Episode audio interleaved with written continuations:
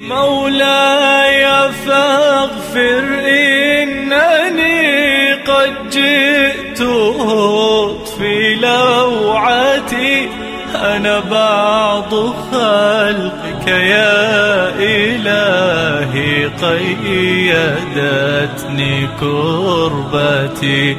أنا بعض خلقك يا إلهي قيدتني كربتي. وذكر به أن تبسل نفس بما كسبت. الإبسال هو الإسلام إلى العذاب أو السجن والارتهان والمعنيان صحيحان. نفسك الأمارة بالسوء قد تؤدي لحبسك غدا وتسلمك إلى العذاب والهلاك بسوء كسبها. الذين اتخذوا دينهم لعبا ولهوا. الأفكار المتعلقة بالشعائر الدينية وأمور العقيدة ليست مجالا للتسلية أو الفكاهة والسخرية. هذا خط أحمر. له أصحاب يدعونه إلى الهدى ائتنا الهالك هو من لم يكن له أصحاب يدعونه إلى الهدى ويقولون له ائتنا. من أعظم أسباب النجاة من الضلال والتمتع بالهداية وجود الأصحاب الصالحين. وأن أقيموا الصلاة. أقيموا الصلاة واتقوه. وهو الذي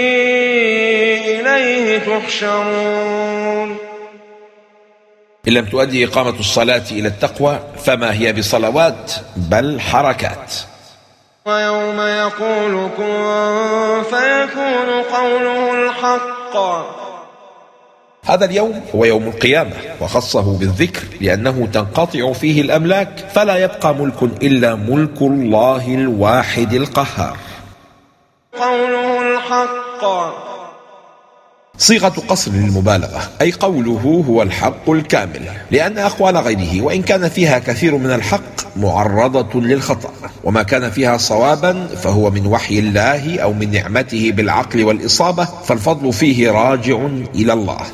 المراد بالقول كل ما يدل على مراد الله وقضائه يوم القيامة وهو يوم يقول كن من أمر تكوين أو أمر ثواب أو أمر عقاب فكل هذا من قول الله تعالى في ذلك اليوم. وإذ قال إبراهيم لأبيه آزر أتتخذ أصناما آلهة؟ إني أراك وقومك في ضلال مبين. المؤمن ينكر على صاحب المنكر. في وجهه دون مواراه فالله أحق أن نخشاه. هل جربت النظر إلى السماء في ظلمة الليل لتتفكر في ملكوت السماوات والأرض؟ إنك إن فعلت لزاد يقينك بربك. وكذلك نري إبراهيم ملكوت السماوات والأرض وليكون من الموقنين. فلما أفل قال لا أحب الآفلين الأفول صفة نقص تنافي الألوهية لأنه غياب وبعد عن الخلق وشأن الإله أن يكون دائم المراقبة لعباده. تنزل لهم إبراهيم في المناظرة وسلم لهم بمقدمات باطلة بناء على زعمهم الفاسد ليتمكن من إفحامهم في النهاية. وهنا إبراز لصحة النظر العقلي والاستنتاج الذي استعمله معهم إبراهيم عليه السلام. لئن لم يهدني ربي لأكونن من القوم الضالين.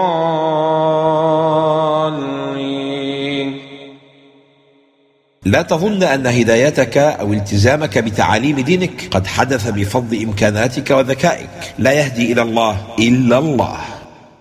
فلما رأى الشمس بازغة قال هذا ربي هذا أكبر. فلما أفلت قال يا قوم إني بريء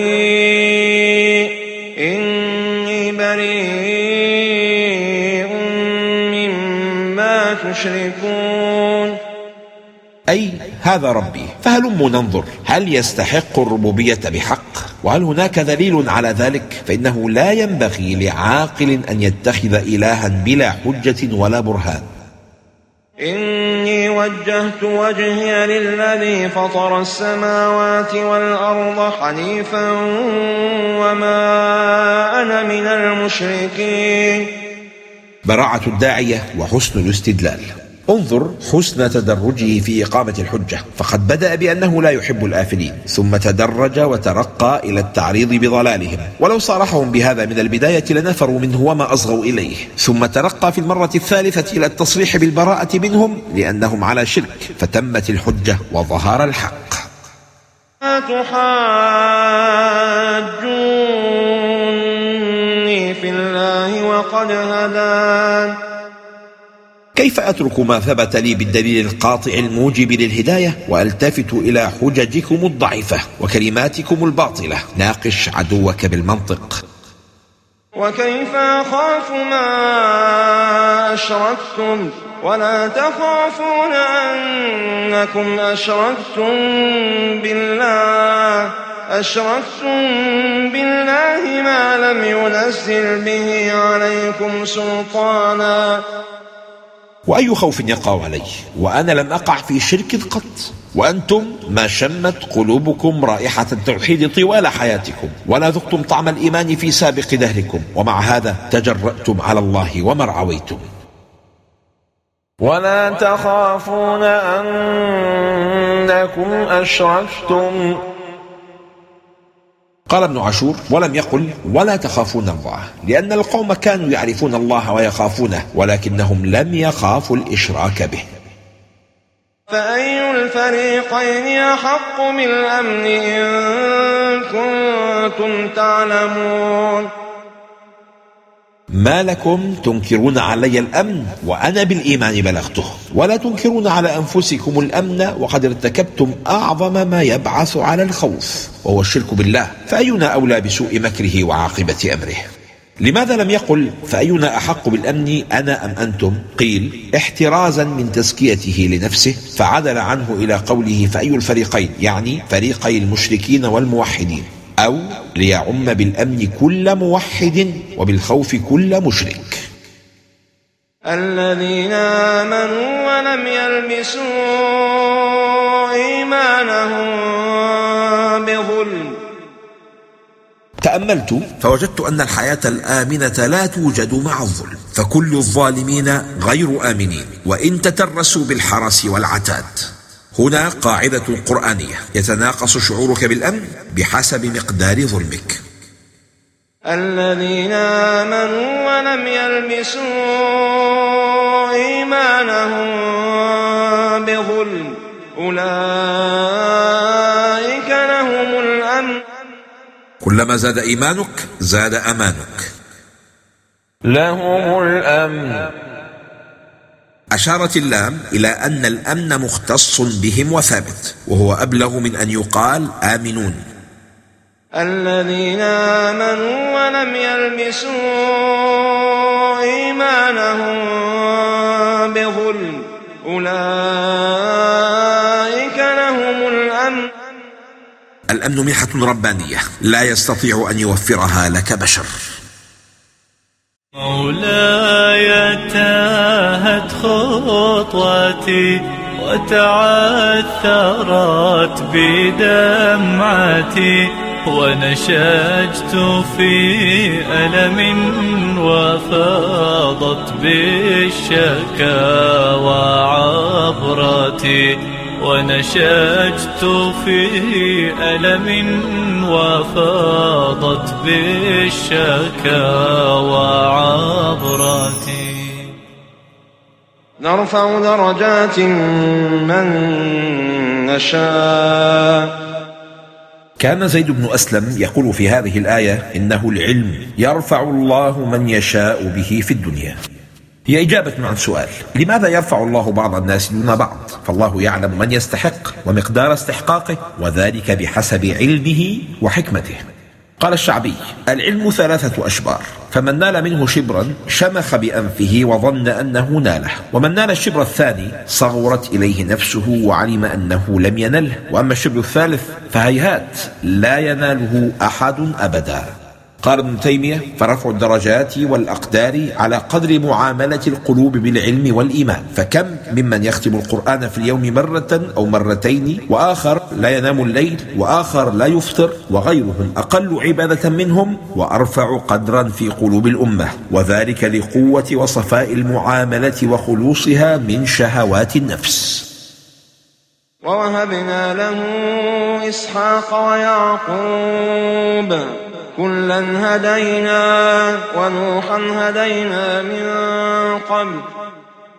الهداية درجات وليست درجة واحدة وأعلاها التي تحصل للأنبياء فسل الله من الهداية المقام الأعلى والدرجة الأسمى. كلا هدينا هنا يعدد الله نعمه على إبراهيم عليه السلام بشرف أصوله وفروعه. وفيه إشارة إلى أن الولد لا يعد نعمة إلا إذا كان مهتديا. وكلا فضلنا على العالمين. استدل بهذه الآية من يرى أن الأنبياء أفضل من الملائكة لأن العالم اسم لكل موجود سوى الله تعالى فيدخل فيه الملائكة. وزكريا ويحيى وعيسى وإلياس كل من الصالحين وإسماعيل واليسع ويونس ولوطا وكلا فضلنا على العالمين ومن آبائهم وذرياتهم وإخوانهم واجتبيناهم وهديناهم إلى صراط مستقيم ما سر هذا الترتيب؟ قال الجمل اعلم أن الله تعالى ذكر هنا ثمانية عشر نبيا من غير ترتيب لا بحسب الزمان ولا بحسب الفضل لأن الواو لا تقتضي الترتيب ولكن هنا لطيفة في هذا الترتيب وهي أن الله تعالى خص كل طائفة من الأنبياء بنوع من الكرامة والفضل. فذكر أولا نوحا وإبراهيم وإسحاق ويعقوب لأنهم أصول الأنبياء وإليهم يرجع حسبهم جميعا. ثم من المراتب المعتبرة بعد النبوة الملك والقدرة والسلطان وقد أعطى الله من ذلك داود وسليمان حظا وافرا. ومن المراتب الصبر عند نزول البلاء والمحن والشدائد. وقد خص الله بهذه أيوب. ثم عطف على هاتين المرتبتين من جمع بينهما وهو يوسف. فإنه صبر على البلاء والشدة إلى أن آتاه الله ملك مصر مع النبوة. ثم من المراتب المعتبرة في تفضيل الأنبياء كثرة المعجزات